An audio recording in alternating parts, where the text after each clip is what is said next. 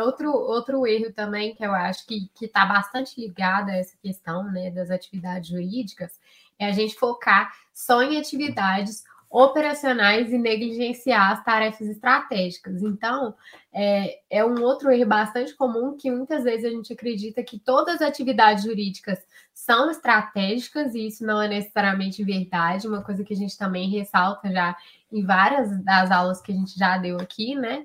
E esquece das outras tarefas do escritório, né? Das outras áreas do escritório, das outras atividades relacionadas ao sucesso do cliente, a vendas, a marketing, e fica focando em tudo que, que envolve atividade jurídica, e nem sempre essas tarefas, né, que estão ligadas à atividade jurídica, elas são todas estratégicas e todas impossíveis de serem delegadas, né?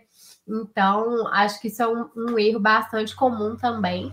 E acaba que as tarefas estratégicas ficam em segundo plano, e isso acaba sendo muito prejudicial a uma gestão eficaz do escritório, né? Porque se a gente foca só no operacional, só no dia a dia, sem pensar no que, que a gente pode melhorar, né?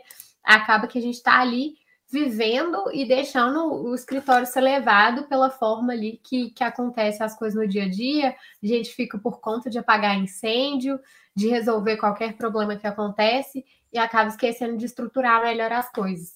E assim, o que, que é estratégico para você? Acho que essa, essa reflexão ela, ela é muito importante porque assim, advocacia é corrido, às vezes a gente fica sobrecarregado, a gente lida muito com muitas questões urgentes, né, com questões delicadas na vida dos nossos clientes, mas se a gente não souber separar o que, que de fato vai levar o seu escritório para um próximo nível das questões de dia, dificilmente a gente consegue é, crescer de forma digital, né, da, da forma que a gente está pregando aqui para vocês.